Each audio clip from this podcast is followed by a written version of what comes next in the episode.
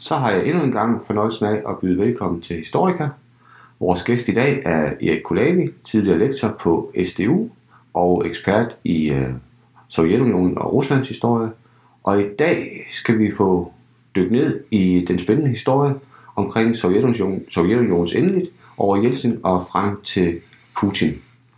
Og lad os øh, starte for det oplagte sted den 26. december 1991, hvor Sovjetunionen går i opløsning officielt, og dagen efter vågner russerne op til et, et nyt land. Hvad er det for et, øh, hvad er det for et land, de øh, vågner op til den 27. Det er et, et land i overraskende dyb økonomisk og, og moralsk forfatning. Um, allerede i slutningen af 60'erne Øh, kommer de første interne rapporter i det sovjetiske system øh, om, at øh, sovjetisk økonomi er begyndt at gå baglæns. Altså der er negative vækstrater. I, øh, I begyndelsen af 80'erne øh, kommer der en stor rapport, der er forfattet af en sovjetisk sociolog, der hedder Tatjana Saslavskaya. Og hun sidder ude i, i, i Sibirien i sådan et, et hemmeligt forskningscenter, uh, hvis resultater tilflyder den øverste politiske ledelse. Og hendes rapport den starter med, at øh, at øh, produktivkræfterne har overhalet produktionsrelationerne. Og det er sådan en god gammel marxistisk formulering på, at vi står over for en revolution. Altså når, når, når overbygningen i samfundet hæmmer den videre udvikling af økonomi og produktion, ja, så kommer der en revolution ifølge Marx. Det er det, der skete fra overgang fra feudalisme til kapitalisme og fra kapitalisme til socialisme osv. osv. Men hun er også meget klart seende og hun siger altså, ved mindre vi, vi reformerer øh, den økonomiske og politiske ledelse af det her land, ja, så vil vi sakke ud øh, yderligere bagud i forhold til, øh, til, til, til Vesten. Og det er en rapport, som tilflyder blandt andet Gorbachev, øh, men også andre politiske ledelser. Og da Gorbachev kommer til i midten af 80'erne efter et kort intermezzo med øh, Andropov, blandt andet den tidligere KGB-chef, øh, ja, så starter øh, reformbølgen, og nogen vil sige, ja, så starter afmonteringen af Sovjetunionen, som så sker endegyldigt i 91. Øh, hvis sandheden skal frem, så tror jeg aldrig Gorbachev, eller så er jeg sikker på faktisk, at Gorbachev aldrig havde drømt om at øh, afskaffe Sovjetunionen eller nedlægge Sovjetunionen. Men han drømte om at reformere den, at gøre socialismen øh, effektiv, øh, at øh, indføre en slags socialisme med et, menneske, med et menneskeligt ansigt, som Dubček havde forsøgt i Tjekoslovakiet i 68. Altså, øh, og, og, og, og mange andre gode idéer, øh, også udenrigspolitisk, ikke med at skabe det fælles europæiske hus. Øh, Gorbachev gik jo frem med at sige, ikke, at der var mange problemer i verden, som i virkeligheden var mere alvorlige end en modsætning mellem øst og vest, og det galt om at finde samarbejdsmuligheder for at få løst de her verdensproblemer, øh, blandt andet miljøproblemer og sådan noget. Så øh, Gorbachev øh, greb fat her og startede med, med, øh, med Perestroika og med glasnost, Øh, og glasnost ikke at forveksle med ytringsfrihed, som vi havde det i Vesten, men med en, en, en vis åbenhed, øh, så man kunne kritisere øh, myndighederne. Øh, øh, og han håbede så på den måde at kunne forbedre systemet øh, indenfra.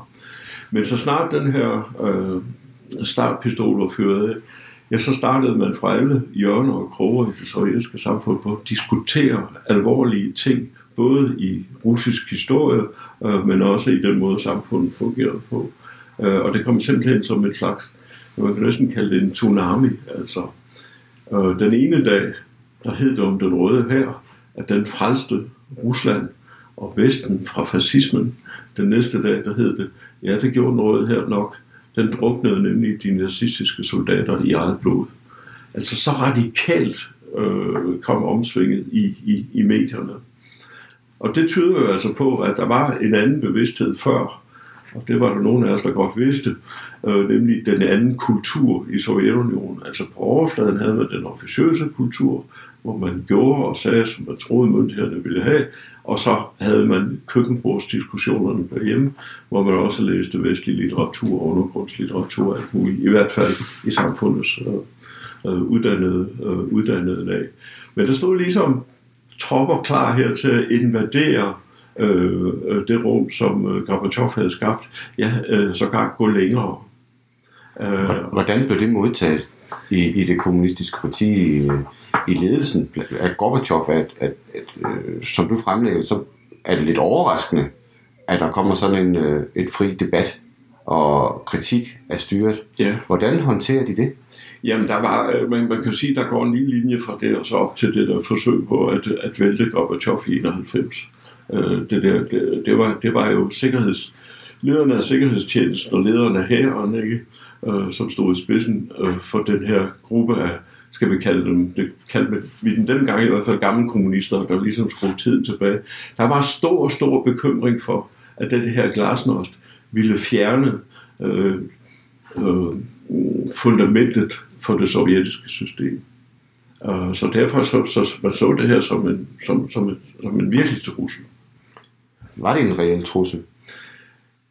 Uh, jeg tror, det, det var ikke Glasnost alene, der væltede Sovjetunionen, men, men, men, men, uh, men uh, der er ingen tvivl om, at, uh, at det var med til at fjerne den frygt, som stadigvæk sad i mange mennesker fra helt tilbage fra Stalin-tiden. Øh, over for den her overmægtige stat, der nu langsomt, men sikkert som begynder at trække sig tilbage og åbne et rum for et uh, civilt samfund. Og samtidig med, at man fik den her åbne debat, så indførte Gorbachev også de såkaldte folkekongresser, hvor den sovjetiske befolkning fik direkte valg til. Uh, det var ikke noget parlament som i vestlig forstand, men det var en, en, en, en, et, et forum på statsniveau, øh, hvor man ret åbent kunne diskutere ting og sager. Og øh, møder fra denne folkekongres blev øh, sendt ud øh, i medierne, og jeg selv oplevede en gang i 80'erne at sidde på en frisørsalon i Moskva, øh, hvor der stod 27 øh, kvinder og klippede på livet løs. Øh, men, men deres opmærksomhed var et andet sted, og det var på Folkekongressen, øh, hvor man diskuterede øh, Sovjetunionens øh, økonomiske og politiske problemer og Gorbachevs forslag til at rette op på det her. Så der var en meget, meget bred folkelig interesse og, og også engagement i, i politik i de her år. Ja, kan man sige, at, øh, at, at, at Gorbachev på en eller anden måde uforvarende kommer til at, at skrue proppen af, af flasken, at man derefter ikke, øh, ikke kan stoppe den proces, som bliver, bliver sat i gang, som ender med, at, at Sovjetunionen falder sammen det, det, det, det kan man roligt gøre. Altså. Der var selvfølgelig opbygget med masser af problemer og spændinger i forvejen, men øh, ja, en, en, en sovjetisk journalist har faktisk brugt lige præcis det der udtryk om, at Gorbachev sad med ketchupflasken og bankede på den for at få noget ketchup ud af den, og pludselig så kommer det hele mere eller mindre på en gang. Så det er klart, at han var katalysator for en proces der, øh, en meget, meget vigtig brik, og det gik det gik også stærkere, tror jeg, end, end Gorbachev selv havde ønsket. Han var også selv bekymret for det her. Og derfor var hans politik, øh, når man kigger nærmere efter, øh, ikke sådan fuldstændig klar. Øh, nok mod et mål, men han gik sådan lidt frem og tilbage. Øh, og det skyldes selvfølgelig også de politiske realiteter, hvor han sad med et massivt flertal, der blev større og større imod ham i den øverste politiske ledelse. Og der skal han navigere imellem institutioner og andre, øh, for simpelthen ikke at blive sparket ud. Og der er jo til fortilfældet i, i sovjetisk historie på for reform, reformistiske, hedder det, reformistiske ledere, der bliver afsat. Altså det bedste eksempel, øh, og det var på mange måder øvrigt Gorbachevs forbillede, nemlig Nikita Khrushchev, øh, som jo blev øh, kuppet fra magten øh, i begyndelsen af 60'erne. Så, så, og det var han bevidst om, øh, så derfor skulle, øh, skulle han navigere. Men, men vi så jo øh, Gorbachev øh, gå rundt i de baltiske republikker, Estland, Letland og Litauen, og til hør nu, venner. Og han brugte venner og ikke kammerater, som var det gamle partijargon. I Vesteuropa, der samles man nu om EF og EU, laver en union. Her der går vi den anden vej. Og, og det skal vi ikke, for det er en fordel at, at, at samarbejde. Og jeg vil love jer en union af en helt anden type, end den I kender, altså Sovjetunionen. Det skal være en union med demokrati og med glasnost og så videre og så videre. Uh, men han talte jo altså stort set for døve ører, fordi den her centrifuge, den var sat i gang. Centrifugen, der jo endte med også at slynge Moskva væk fra Sovjetunionen, uh, nemlig da Jeltsin kom til. Uh, men men, men denne, denne selvstændige denne selvstændighedstrang i, uh, i, uh, i, i de sovjetiske republikker herunder, ikke mindst i Estland, Letland og Litauen, ja, den kom jeg også til overfladen her. Og det, og det tror jeg gik for hurtigt, selv for Gorbachev. Og han forsøgte altså uh, på mange måder at, uh, at, at, at uh, overtale uh, uh, disse kræfter til, at, til, til moderation og tilbageholdenhed. Og så fik vi jo altså på et tidspunkt ikke den, forfærdelige begivenhed i, i, i Litauen, øh, som, som blev en blodig begivenhed. Øh, Gorbachev var ikke øh, til stede i Kreml på det her tidspunkt, men øh, der er mange, der mener, at han måske ikke var helt, øh, helt uden skyld i det, der foregik omkring fjernsynstårnet i, i Vilnius. Øh, ikke fordi jeg tror, eller han ønskede ikke at rulle udviklingen tilbage eller, eller, eller, eller bruge vold, men han var øh, nervøs for, at det kom til at gå for stærkt. Hvilken rolle spiller Vesten i, i, i det her, den her proces?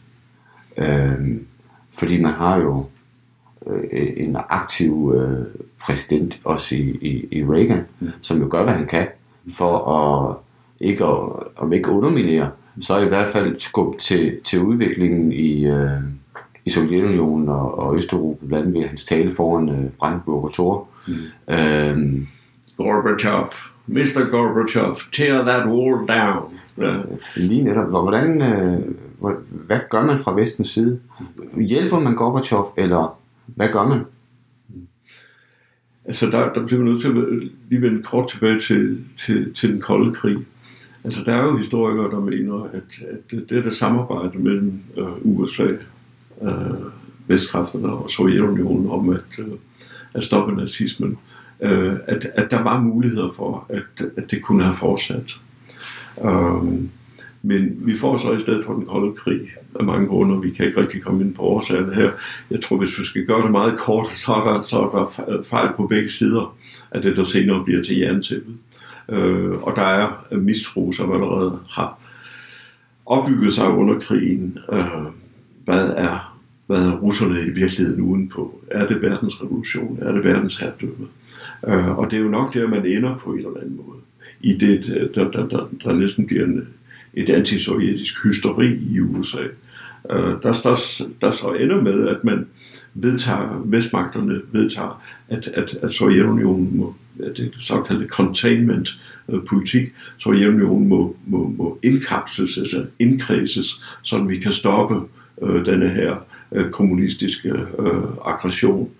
Og, og Sovjetunionens og Stalins politik over for Østeuropa, eller det vil sige de lande, hvor den røde her er nået til, øh, nemlig efterhånden ret hurtigt, imod hvad man har aftalt, jo ikke indlemmer dem i Sovjetunionen, men i hvert fald gør dem til sovjetiske satellitstater på en eller anden måde. Og det styrker selvfølgelig mistroen og mistilliden øh, hos øh, Vesten. På den anden side, så sidder man altså i Kreml og ser på Marshallhjælpen og ser de betingelser, der stilles til Marshallhjælpen, nemlig at der bliver indført kapitalisme og borgerligt demokrati. Ja, det ser man fra Kremls side som en, en trussel på, at amerikanerne vil sætte sig øh, på hele Europa.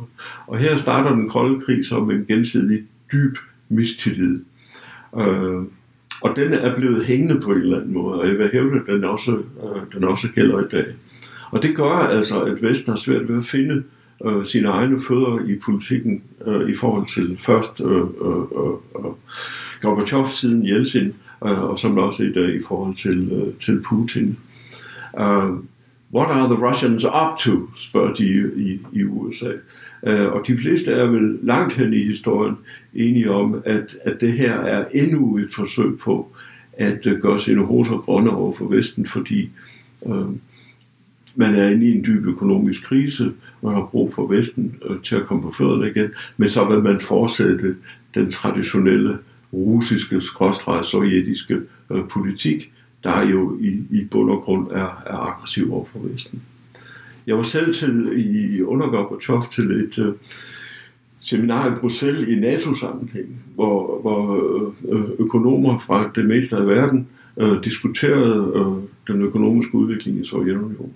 Og der uh, en af de sidste dage gik en, en, en, en kendt øh, britisk økonomisk historiker Noe på talerstolen og sagde, at Gorbachev havde ringet til ham og bedt ham om at sende fire økonomer fra den her konference til Sovjetunionen for at hjælpe ham med at, øh, at øh, få Sovjetunionen på, på rette økonomiske fødder. Hvem melder sig, spurgte han så. Og der sad små 100 mennesker, der var ikke en eneste, der meldte sig. Så var der en amerikansk ung økonom, kvindelig økonom, der gik på talerstolen og sagde, at hun vidste godt hvorfor. For det første, fordi der ikke var nogen lærebøger i, hvordan man transformerer en kommandoøkonomi til en effektiv markedsøkonomi. Og for det andet, fordi vores regeringer, sagde hun herunder, øh, den amerikanske regering, havde ikke besluttet, hvad man ville gøre ved Sovjetunionen. Ville man have en fattig øh, magt, der gik til grunde, eller ville man have et, et, et blomstrende rige, som måske kunne udvikle sig af demokratisk vej. Og jeg tror, hun havde set noget der, og jeg mener sådan set, at, at det stadigvæk er noget, der plager forholdet til øh, Moskva. Det er, at man, man ved simpelthen ikke, hvad, hvad man vil have. Man ved simpelthen ikke, hvad, hvad man vil have, og man er usikker på, hvad Rusland vil udvikle sig til. Uh, der er en lang tradition for at producere fjendebilleder i Vesten og Rusland, øh, som der også er i Rusland i forhold til Vesten. Øh, og det er det, det som antropologerne kalder øh, det andet. Altså, man, man har gjort meget sådan, at man har skildret Rusland ikke som det, det er, men som det, vi ikke selv vil være. Og der er en lang tradition for det, der går tilbage til starismen, men som jo fik yderligere øh, øh, fart på under den kolde krig. Øh, ikke at der ikke var grund til at, øh, at kritisere ting i Sovjetunionen, det var der, og det er der også i Rusland i dag. Det bare som, som at de får en, en, en, et, et ekstra skub, øh, bliver endnu mere dæmoniske, øh, end de måske i virkeligheden er. Hvis vi prøver at hoppe øh, lidt længere frem øh, til, til Gorbachev igen, nu er lige sådan en opsummering af, af tiden op til, kan man sige, og under ham. Øh, hvordan ser Sovjetunionen ud sådan samfundsmæssigt, økonomisk i, i det i slut 80'erne? Hvor, øh, hvor Gorbachev regerer, det er jo egentlig i forholdsvis kort periode. Han er ved magten i forhold til den opmærksomhed, han har fået efterfølgende, kan man sige. Hvor, hvordan ser Sovjetunionen ud? Jo, der her blev der nok kraftigt op til Jeltsins politik, som vi kommer til om, om et kort øjeblik. Men, men som en sovjetisk økonom, øh, som jeg talte med der i slut 80'erne, sagde til mig, det kan ikke lade sig gøre at være halvt gravid. Altså enten er man gravid, eller også er man ikke. Enten har man en planøkonomi, øh, som er politisk styret fra Moskva. Moskva ved godt, og hele tiden, hvis den ikke kunne styre det hele, men i hvert fald bestræber sig på at styre det og regulere den. Eller også har man med markedsøkonomi, med frie priser, der fortæller stater, kapitalister og andre, hvor der skal investeres og hvor der er mangler osv. Gorbachev har forsøgt at sætte sig imellem to stole. Øh, på den ene side at rive store dele af planøkonomien ned, fyre i 10.000 vis af de små 20 millioner mennesker, der er beskæftiget i det gamle planøkonomiske system. Øh, øh, og, og på den anden side, så har vi ingen frie priser endnu der kan fortælle os, hvordan det her skal styres. Altså ikke noget marked. Så derfor er det endt i kaos og frustration, ikke øh, afindustrialiseringen af, af den store industristat er begyndt, arbejdsløshed og øh, elendighed, psykosocial stress øh, og andre, øh, andre øh, dårligdomme. Um, skal jeg give et eksempel? Øh, Gorbachev og hans kolleger var klar over, at øh, Sovjetunionen for at blive det, der på russisk hedder konkurrenter spasobne na miravom rinja, altså konkurrencedygtig på verdensmarkedet, ja, så må kvaliteten af sovjetisk industri bare hæves. Så nedsatte man en kommission, der hed Gazprom, Øh, og det vil sige en, en, en 20-30 mænd i hvide kitler med indsigt i produktion og økonomi, mest produktion. De tog ud til virksomheden, og så sagde de, laver I højteknologisk øh, produktion her? Så sagde de, ja, det gjorde vi. Vi har lige lavet den her drejebænk, og der sad så en eller anden elektronisk device på, øh, en computerlignende figur, så sagde okay, I får så 50% mere øh, for den her drejebænk, end I ellers ville have fået, for nu det er højteknologisk. Så fik den et stempel. I virkeligheden, når den kom ud på virksomheden, der hvor skulle stå og arbejde, så var den ikke en tødel mere produktiv end den gamle maskine. Øh, I øvrigt så blev disse medlemmer af den her Gospodium altså ret velhævende ret hurtigt. Så, så det er bare et enkelt eksempel på de her, øh, og dem er der masser i planøkonomi, øh, planøkonomiens historie, øh, og ikke mindst i denne her mellemting, som Gorbachev øh, fortsat på plads øh, i sin ret korte regeringstid, som du siger. Og det betyder altså, at, at, at landet faktisk sakker længere bagud. Det var jo, man kunne i den tid opleve veluddannede folk, ingeniører og læger, stå at sælge røde kyllinger på markedet i Moskva og andre byer, øh, fordi deres øh, løn ikke længere kunne slå til, de ikke længere kunne leve af. Øh, så hvor Gorbachevs popularitet, popularitet steg vældigt i Vesten, og han blev fejret som en held i Tyskland, ikke? Og ja, der var den altså stærkt på retur derhjemme. Øh, og nostalgien imod den her socialistiske velfærdsstat, som efterhånden blev kaldt under Brezhnev, ja, den begyndte så, så småt at brede sig, selvom den aldrig har været en, en realitet, så var, så var man jo nogenlunde sikker på, at man havde et arbejde. Og den der usikkerhed, der trådte ind nu, ja, det øh, berørte mange og, og gjorde mange utrygge overfor, hvad vestens system, selvom det ikke var det, man havde fået det nu, egentlig var for noget.